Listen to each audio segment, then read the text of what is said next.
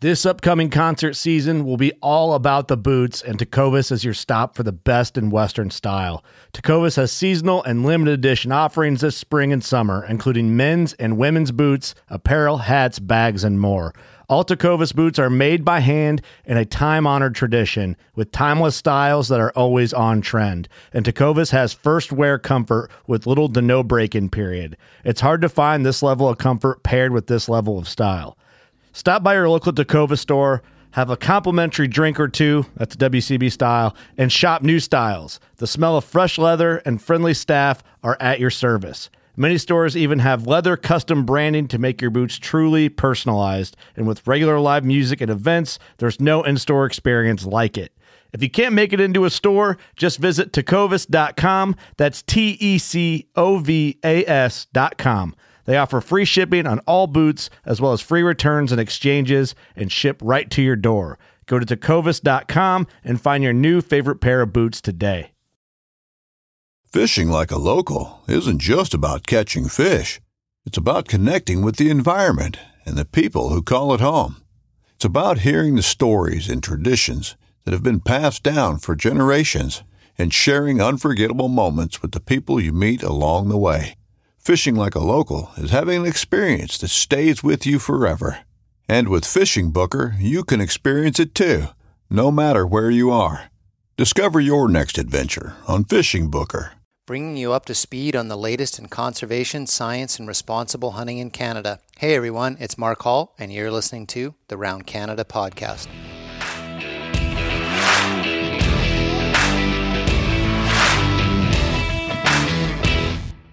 Well, my leading story here for uh, December is Bill C 21, Gun Control Bill C 21, which was labeled as the handgun bill, has passed the third reading in the Senate and will now become law in Canada. So officially can no longer um, purchase, transfer, uh, a handgun and any handguns that are in legally being held by Canadians right now, they will have to relinquish those if they don't want them anymore. They can't sell them or transfer them, and they can't become the handguns can't become part of their estate passed on to to their family. So even um, antique collections of handguns, uh, anything like that, you can no longer keep those uh, as part of your estate. One of the things that surprised a lot of analysts and pundits about the Senate passing C21 uh, went through the three readings is that no edits or changes were made to the bill in the Senate, uh, which uh, apparently is pretty rare. But in this case, the Senate uh, reviewed and uh, approved Bill C21 unchanged is how it was written by the federal government. So it's kind of weird. Now, a year ago, Bill C 21 was had extra controversy around it because the federal government introduced two amendments to the bill that caught everybody by surprise. And rather than dealing with handguns, it introduced two amendments that ended up identifying uh, some common semi automatic uh, shotguns and hunting rifles, uh, hunting shotguns and hunting rifles that were going to be included as prohibited weapons. There was a big uh, political backlash uh, about that, and the government rescinded those um, those two amendments. If I remember right, there was like 500 and something additional long rifles that were going to be included in the handgun ban. So, what folks are worried about now that C21 has passed is that the federal government will use uh, order in councils to then go back to that original list and start identifying rifle by rifle and shotgun by shotgun and putting them on a prohibited list. An order in council is basically a regulatory tool that a government in power has so that it can actually enact laws. Um, you know, there's limits around its use, but they can enact laws that don't have to go through debate in the House or they don't have to go to uh, Senate. It's supposed to be an order in council, as I understand it, is supposed to be just it's a tool that allows an elected government to just do the business of being the government without every single one of their regulatory decisions having to go through um, debates and votes. It's controversial that the federal government has used OICs uh, in the case of the assault quote unquote assault weapon ban that preceded C21. Um, but the big concern now is that they're going to come back and start bringing all of those firearms, which could include some hunting long long guns, into uh, the prohibited list. I would be quite surprised with the beating that the federal government took over those amendments to Bill C twenty one that they would do that uh, going into their their uh, standings in the polls right now are incredibly low, and I would be really surprised if they touched anything to do with introducing more guns on a prohibited list unless they get elected uh, in 2024. We just released a new episode of the Hunter Conservationist podcast on an update on the gun control debate in Canada. Uh, our guest was Rod Giltaca from he's the CEO and president of the Canadian Coalition for Firearms Rights. And you know, one of the things we talked about at the very end of that podcast is what hunters can do to get involved in this fight over gun control in this country. And basically, one of the best ways you can get involved is to get a membership in an organization that's fighting for your right to own firearms. Uh, it doesn't have to be uh, the CCFR. Uh, there are other national organizations that are lobbying and fighting against the gun control bills. And organizations that are also standing up for your firearms rights are the provincial and territorial uh, hunting and angling uh, federations and associations. So even if you're a member of your provincial uh, federation, they will have a firearms um, policy and advocacy campaigns around that, and they'll be actively engaging uh, MPs uh, in the province and both in Ottawa over. Um, concerns of their members. So, if you want to join a national uh, firearms rights organizations or your provincial hunting and angling federation. That's what we're urging people to do. Uh, putting numbers and some money behind memberships of the people that are on the front lines of lobbying against these bills is one of the most powerful things you as an individual hunter can do uh, to continue fighting against these restrictions on hunting shotguns and rifles these organizations are going to ramp up their advocacy campaigns prior to the next election. It's probably going to be front and center of the next federal election. So please, in the new year, if you're not a member of an organization that's standing up for firearms rights, uh, make that a New Year's uh, resolution and join an organization. Ontario has um, the eastern gray wolf, and it's a subspecies of the gray wolf. It's also sort of colloquial name is the Algonquin wolf from Algonquin um, National Park. Now, the federal government just recently in early November introduced an amendment to the Federal Species at Risk Act. It was a rationale statement that was published in the legal uh, gazette. Uh, it was available for public comment. It's closed now. But what they're planning to do, what the federal government is planning to do, is to uplist the eastern gray wolf from a species of concern to threatened status. The rationale statement says that hunting and trapping are the major threats to the eastern wolf. And so it needs to be uplisted from species of concern to a threatened species. Now, the Ontario Fur Management Association and the Ontario Federation of Anglers and Hunters have both submitted written statements to the federal government about this uplisting of the eastern gray wolf and their arguments are are very similar in that the government has identified that hunting and trapping are the major threats to the eastern gray wolf. But the two associations point out that wolf and coyote hunting and trapping in the range of the eastern gray wolf in Ontario has been closed since 2016. They also point out that one of the issues with the conservation of the eastern gray wolf is its inbreeding with the eastern coyote. So the eastern gray wolf is actually a little smaller and it's very coyote looking in colorations and patterns uh, and quite different than the larger and more gray and black and white uh, gray wolf of um, Western Canada.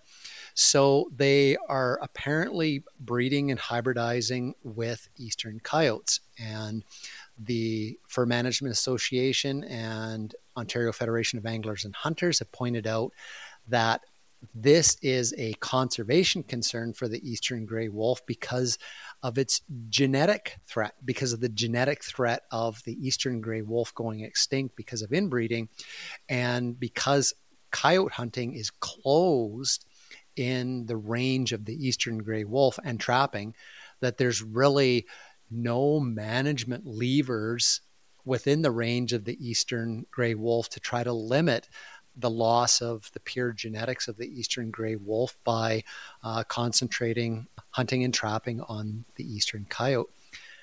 Both of the two associations also pointed out something that's of kind of great concern is that the government's rationale in uplisting to threaten status for the eastern gray wolf is that none of its argument took into consideration the current research on the eastern gray wolf. So when the eastern gray wolf was first identified as a species of special concern, uh, that spurred a bunch of research on them, and the Federation and the Fur Management Association are saying that none of that data on the recent population status of the eastern gray wolf was considered in the uh, current argument to uplist the, the species. And in fact, the organizations were saying that none of the current research indicates any type of population decline in the eastern gray wolf. Sounds like the two associations have identified some issues with uh, the federal government's argument in uplisting the eastern gray wolf under the Federal Species at Risk Act.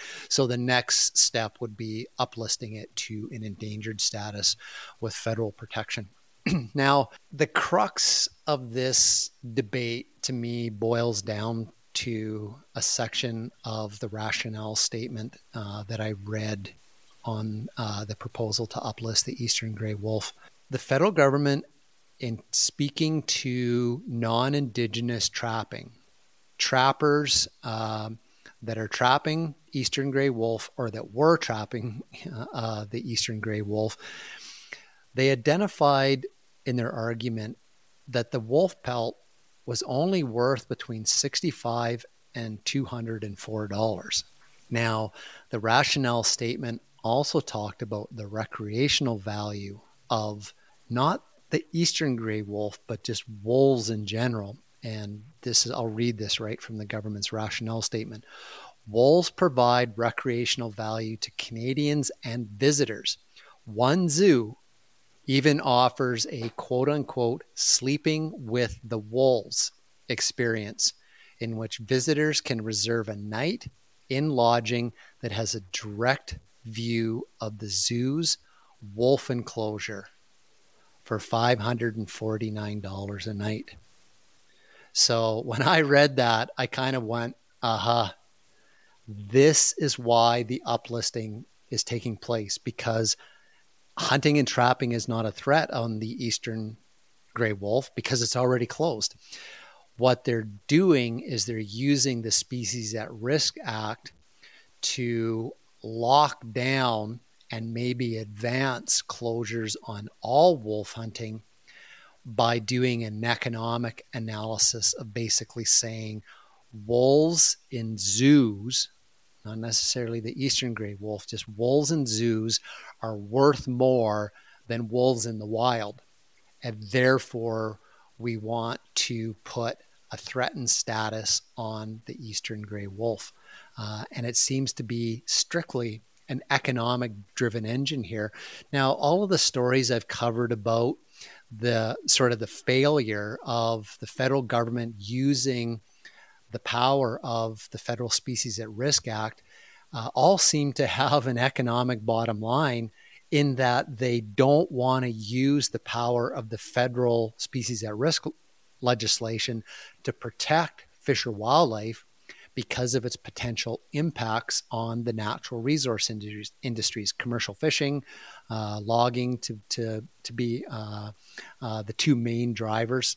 And so this really kind of this this eastern gray wolf um, proposal really seemed to solidify the fact that the Federal Species at Risk Act is being used um, to make value statements about what the federal government is willing to not protect and what it wants to signal that it is protecting purely from an economic perspective, not hurting the resource industries and also marginalizing hunting and trapping to say that paying 550 bucks a night to sleep in a room and watch wolves in a zoo is worth more than what hunters and trappers put into the pursuit of their endeavors. So, kind of weird uh, one. Now, I'm going to keep my eye on this, but it won't surprise me in 2024 or maybe beyond that, depending on the results of the next federal election, whether or not we're going to see the same use of the Federal Species at Risk Act to protect other wolf populations in the country particularly the one that I'm thinking of are the wolves that live on coastal British Columbia, which they've sort of given the romantic name of sea wolves to, and identifying them as a species that needs to be uh, uplisted or, or actually listed under the federal species at risk legislation, again, is another mechanism of marginalizing and um, downplaying hunting and trapping's contribution to the economy in this country. Now, staying on the topic of wolves, skipping over to British Columbia, wolves are always a controversial issue. There's, I don't know if you've been following the news, but there's the whole thing about the um, the release of five wolves into Colorado, and they started that I think yesterday, uh, around the 15th or so of of December, um, the whole ballot initiative in, in Colorado, where people voted that they wanted wolves um, uh, captured and reintroduced into the state, even though they have uh, wolves that are naturalizing or reestablishing themselves in Colorado. So it's a con- wolves are always controversial. One that's always a controversial topic is the wolf control program in British Columbia, that's tied to the caribou recovery programs in the province of recovering endangered caribou. So the BC government has a five-year uh, wolf management plan, which the government approved last year. So they're carrying on with the wolf control program in December, January-ish time of the year in the caribou recovery areas of north central British Columbia. They are adding on uh, some new um, field work to this program, the wolf control program. And scientists are going to be doing some moose inventories, and they're specifically wanting to look at the moose population response in areas that ha- have had continuous intense wolf removal. So they're looking to see if there's been changes over time in moose populations from uh, the intense wolf removal as well. So this one is controversial because all of the animal rights groups are saying that there is no science that supports that British Columbia's wolf control program is in any way helping endangered caribou, uh, which is completely false because there is a strong body of science, of peer reviewed science out there now that's showing that wolf control and maternal penning and moose density management are all helping endangered caribou herds to increase their population. Now, this whole story, I've covered it a couple of times this year because there was just some like chaotic stuff that went on in Eastern Canada on the rivers during the elver fish fishery. So, elvers are baby American eels. The American eel in Canadian waters is considered to be a threatened species However, Fisheries and Oceans in Canada sets a harvest level that's still sustainable under a reduced um, or a smaller population of American eels from historic levels. So there's a commercial harvest and there's a uh, indigenous food social ceremonial harvest that's allowed on the American eels. Earlier this year, um, there was just an absolute chaos on the rivers of indigenous harvesters, the commercial harvesters, and poachers all being on the rivers. They're out there at nighttime. Uh, hard for officials to sort out who's who. But these eels are worth like their weight in gold uh, in Asia. So that's where they all go. The baby eels go to Asia. They're growing into adult eels, and then they're um, they go into the uh, food markets. So if I remember right from a couple of episodes or episodes earlier this year, that uh, they're worth like five thousand dollars a kilogram or something. Don't quote me on that, but but they're worth a lot. And once something gets to be worth that much, like like wildlife, then you would get you get, you know, like organized crime and the illicit wildlife trade gets involved in that in that species, and that's what was happening in eastern Canada, and it was uh, kind of a, a cluster for DFO officers to be out there at nighttime. Uh, lots of people, a lot of aggressive stuff. You know, uh, officers, you know, safety was at risk, and sometimes they just backed off from from getting in confrontation with with fishermen, whether they were legal or, or, or poachers. A really interesting take on this story that's just come out recently. Federal government has reported that the exports last year of Elvers was an all-time high of 43 tons of Elvers were exported out of Canada, which was four times the authorized allowable catch for Elvers. So that just talks to the illegal aspect of, of this Elver fisheries. Now, what confuses me is how the export permits would have been granted if the tonnage was exceeding what the quota was for the year. All I can assume here was is that export permits are issued and the elvers are crated up and shipped out of the country and somewhere after it's all over somebody in an office somewhere is adding up you know everything that was approved for export and went hey there was four times the amount of elvers exported than what the catch was allowed. So it wasn't something where, say, wildlife officers at the border that were, you know, uh, responsible for maybe inspecting these shipments before they left the country to catch it. Uh, this was probably something that was caught way after the fact. So, Department of Fisheries and Oceans has been um, calling on new regulations to be put in place uh, by March 2024 ahead of the spring elver migration and fisheries in eastern Canada on the stream. So the uh, the eels um, migrate uh, upstream just like a salmon, uh, and then when the baby elvers hatch, then the fishery opens opens up. So it'll be interesting to see what happens next year if new regulations are put in place and if there's some kind of um, stricter oversight on exports and and cracking down on when quotas are being exceeded. Because after all they are a threatened species and if there's going to be any type of fisheries they really got to get a handle on on, on the mixture of legal and illegal take of uh, elvers.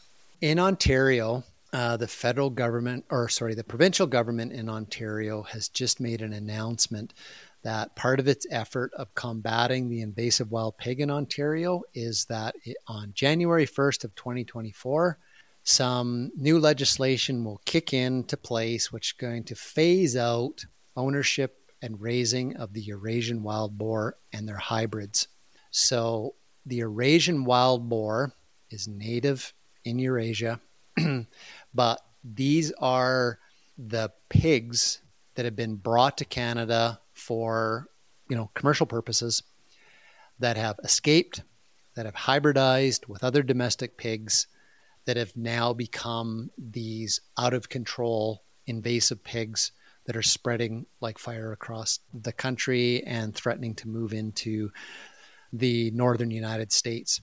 So the Ontario government let's said let's go to the source of the problem, which are these Eurasian wild boars, and at least on the back end, get those out of the hands of people. So as of January 1st, 2024, uh, I don't know if there's going to be like some grandfathering provisions if you've had these Eurasian wild boars for like a long time, or if it's just uh, you got until the, the new year um, to get rid of Eurasian wild boars.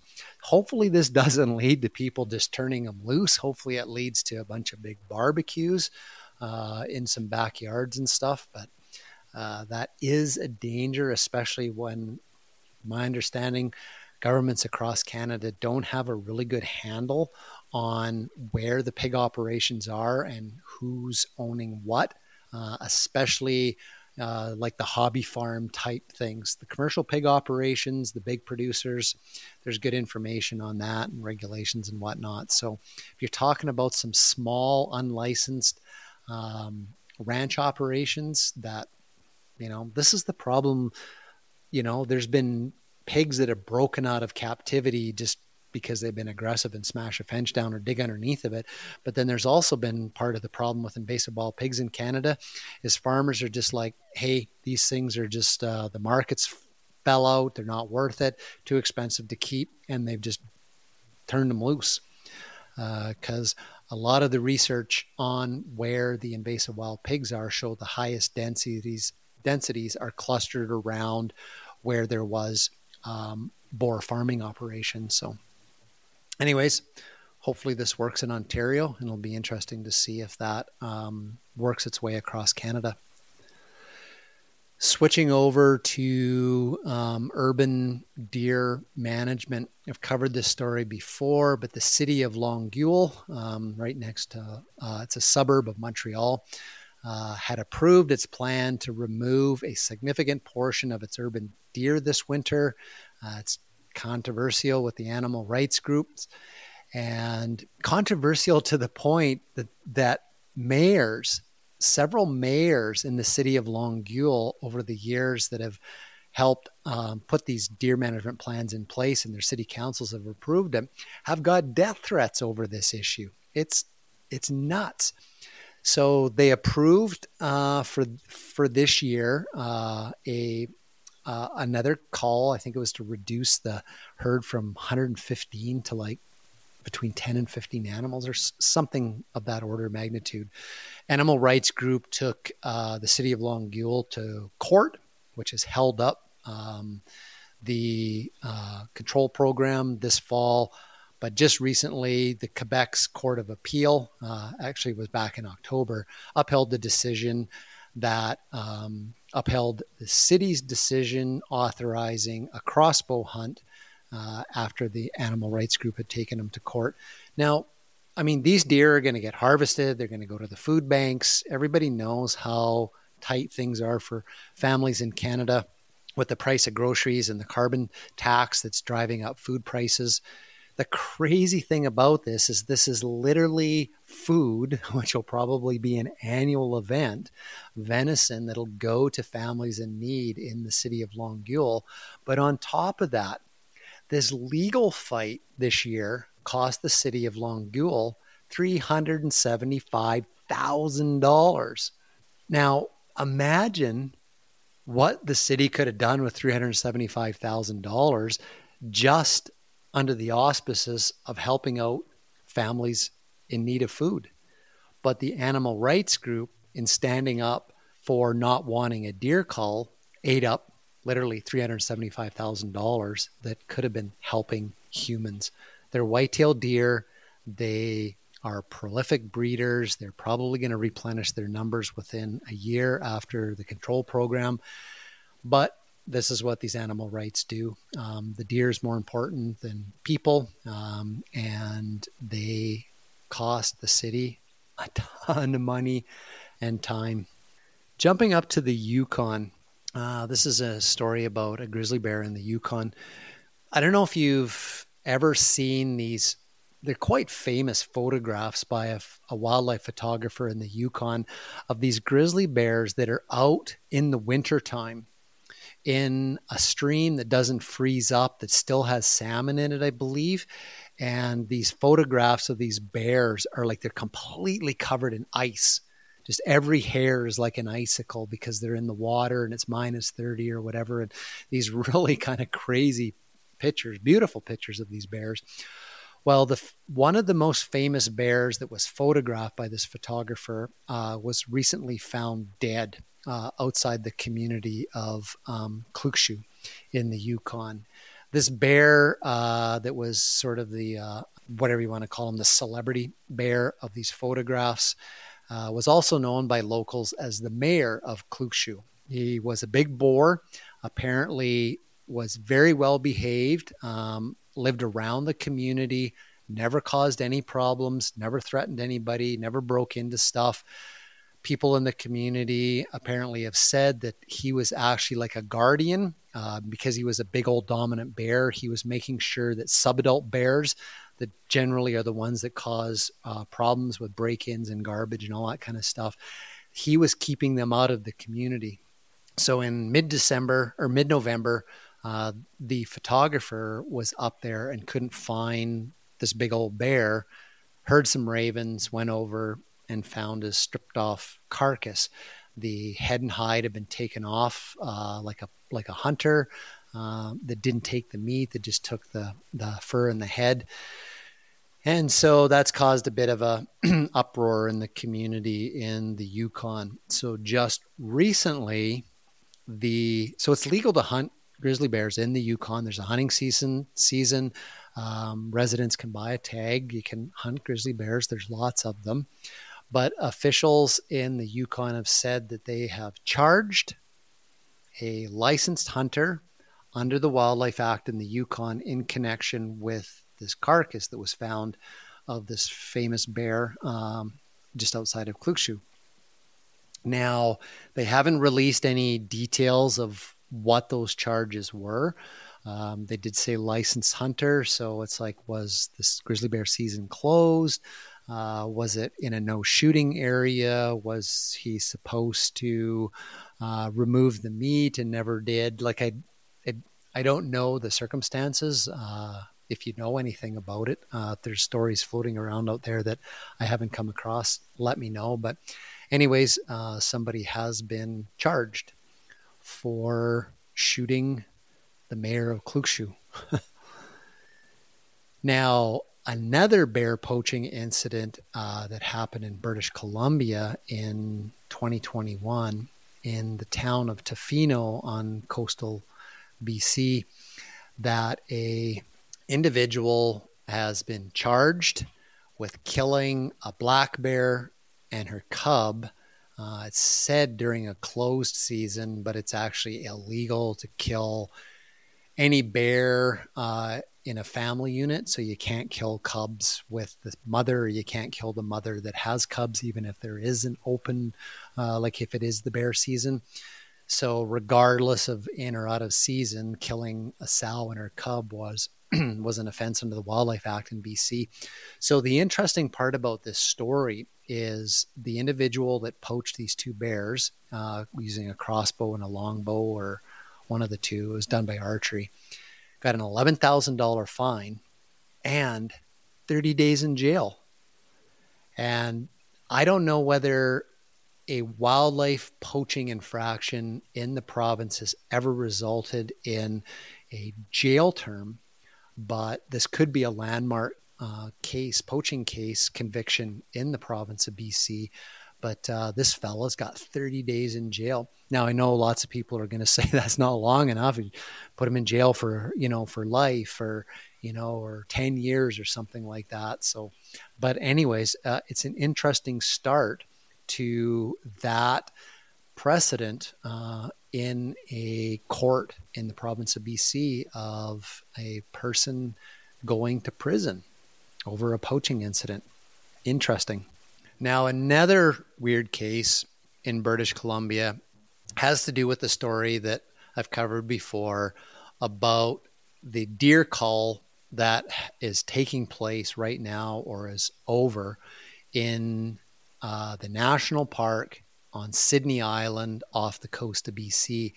And Parks Canada undertook a cull uh, here early in December of the fallow deer and as well any of the native coastal blacktails uh, all got killed as well. So Parks Canada just went, we hate deer because they eat vegetation in the national park, and we're going to kill both the introduced non-native fallow deer as well as all the native deer.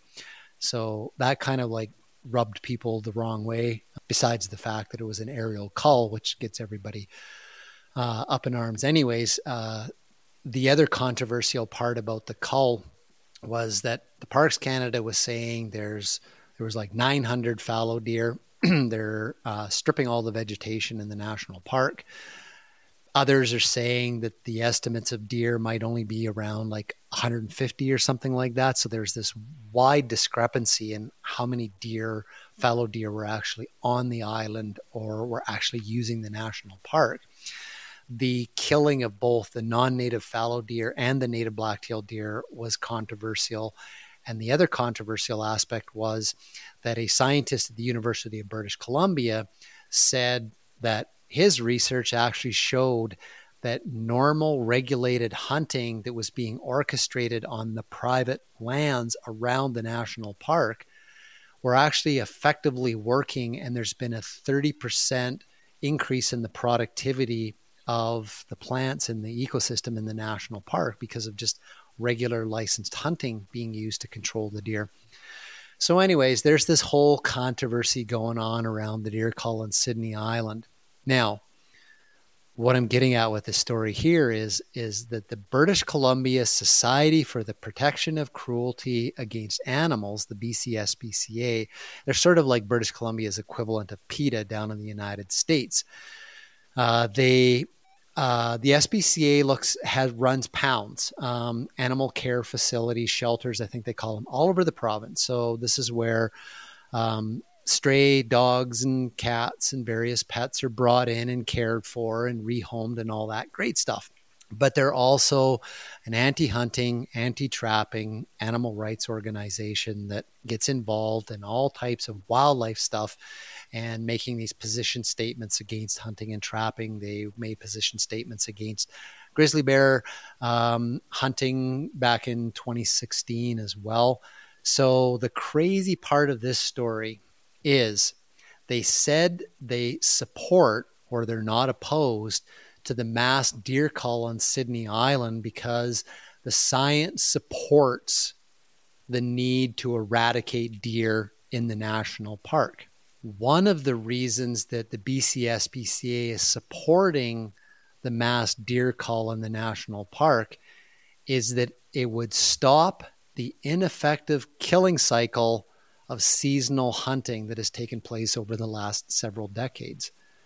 So this blows my mind in that the because the other part of this is the BCSPCA is animately opposed to the wolf control program in the endangered caribou recovery areas because they said there's no science that supports that the wolf control program is helping endangered caribou recovery when there's tons of science supporting that it's working quite well. But in this case, where the science is questionable on one, how many deer there is in the national park, and two, whether or not regulated hunting is actually helping with deer population control, they're fully supporting it because if you get rid of all the deer, you get rid of the hunting seasons. So they're supporting of eradicating the deer so that the killing cycle of hunting seasons can come to an end. So it kind of makes me think are they, are the BCSPCA against the wolf control program because if they can get the wolf control program stopped, the caribou will go extinct, therefore, bringing about the end of any future opportunity of indigenous and non indigenous hunters from hunting caribou again. So, seems crazy, but if they're willing to support a cull of deer on Sidney Island because it means the end of hunting, why in in my mind I'm questioning whether or not they're thinking the same thing. If the caribou actually go extinct, then we don't ever have to worry about the caribou being subjected to a killing cycle of a hunting season again in the future. It's crazy, but um, yeah, makes me really wonder about what the SPCA is really about. Are they a lot like PETA down in the US, where they run the animal shelters as their means of putting puppies and kittens on calendars to get donations so that they can run these campaigns to bring about the end of hunting and trapping? So, weird position to come out and support a deer cull because it'd bring about the end of hunting. uh, so, speaking of caribou, but jumping up to Nunavut. So, in September, um, hunters harvested 10 caribou where tissue samples were sent off to the federal government um, uh, wildlife health testing lab and they confirmed the presence of a parasite in those caribou uh, tissue samples and a parasite that causes uh, muscle swelling and swelling of the connective tissues uh, in the fascia. In uh, the caribou's muscles. The Nunavut government has said that they've had an increase in the uh, numbers of sick and diseased caribou that were that were reported to the government coming from the western part of uh, Nunavut, so up against the Northwest Territories um, uh, border. There, the Nunavut government is continuing to encourage hunters on the land to bring in caribou so that samples can be sent off so they can get a good representative understanding to get uh, an uh, a sense of how significant this parasite outbreak is in the caribou in Nunavut. I don't know exactly what this parasite does to the caribou, you know, as far as their survival. My thoughts are if the parasite is um, causing inflammation of muscles and connective, connective tissue, that is probably limiting an individual animal's ability to migrate and to avoid predators. So it probably is a pretty serious concern caribou are a concern, their populations are a concern all across the Arctic. So, a parasite that they're seeing increases in that have the ability to potentially increase mortality and survival of caribou in the wild um, is also a concern. Jumping back over to Ontario, uh, a trapper was um, convicted this fall uh, violations of the wolf and coyote trapping regulations in Ontario. The individual trapper pleaded guilty to have left out 14 snares on his registered trap line after the wolf and coyote trapping season had closed. Uh, the individual pled uh, guilty to the charges in an Ontario court and was fined $2,850 and received a four year trapping license suspension. So, and he has to take the trapping course over again before resuming trapping um, uh, on his licensed trap line in five years from now. So, that's a pretty severe penalty uh, for forgetting uh, 14 snares on the trap line. So, was it an honest mistake or was someone trying to catch some uh, additional animals after the season's closed. Um, I don't know. Generally, by the time March rolls around in a lot of areas, fur quality starting to drop, and the snares were actually found at the beginning of April. so I don't know whether it was just an oversight, forgetting them, something happened. But anyways, the trapper actually pled guilty and received a pretty big fine and a four-year trapping license suspension. So, ending off on a positive kind of story, uh, Alberta you know, is really proactive in a lot of areas of wildlife management and habitat protection and habitat management. And this next story uh, exemplifies that. The Nature Conservancy of Canada, uh, a uh, independent conservation organization, has done a lot of work in the prairie provinces of developing conservation covenants with families that own large ranching operations. And essentially, what those conservation covenants do is allow ranching operations to continue, but when the family passes on, that no holder of those lands in the future could ever turn those over for development, housing developments, golf courses, gravel pits, campgrounds, like you name it. The conservation covenants are registered against the land titles and specify that the land has to be kept in perpetuity uh, as a cattle ran- ranching operations with provisions to protect native habitats, primarily being the shortgrass prairies. So, a, an announcement was just made. Uh, the Nature Conservancy of Canada and the Bechtel family, who owns 323 acres uh, outside uh, or near Police Outpost Provincial Park, west of Carway in Alberta, has entered into a conservation covenant to protect the family's 300 and something acres. This has been a family run cow calf ranching operation that's been using sustainable rotational grazing practices on this 300 acres in Alberta since 1917.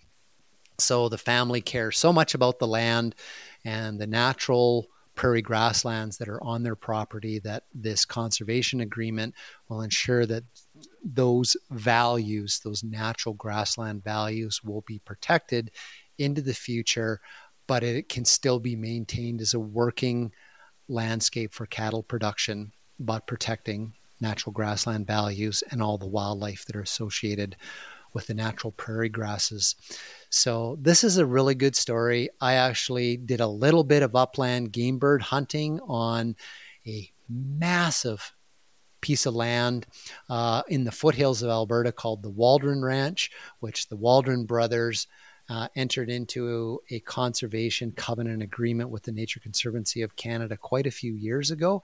And the cool thing about these NCC lands, these conservation covenant um, cooperative land agreements with the ranching families is um, they now allow the public onto the lands and you can hunt on the Waldron Ranch. So hopefully hunting will be uh, allowed and the public can use um, the Bechtel family ranch. Um, there's rules like on the Waldron Ranch. There's rules about access, non-motorized gates, all types of things. But I mean, it was cool. I went out with a friend and we just parked and um, the Waldrons were there and they were uh, way up north of us, um, driving some cattle back. And so we went off in a different drainage into some of the coulees and stuff looking for, for sharp tails last day of the season. So really cool relationship um, between protecting native ecosystems, maintaining a working landscape in Alberta, but ensuring these lands don't become housing developments uh, in the future. And that is a really cool uh, feel good story uh, for December. Thank you to the Bechtel family in Alberta for for looking out for conservation for future generations to come. All right, everybody, you're up to date on what's going on around Canada, and Merry Christmas to everybody. Thanks for everything. Uh, we will get out a final year end uh, wrap up episode for the Around Canada podcast uh, for the end of December. But Merry Christmas, everybody. Thanks for listening.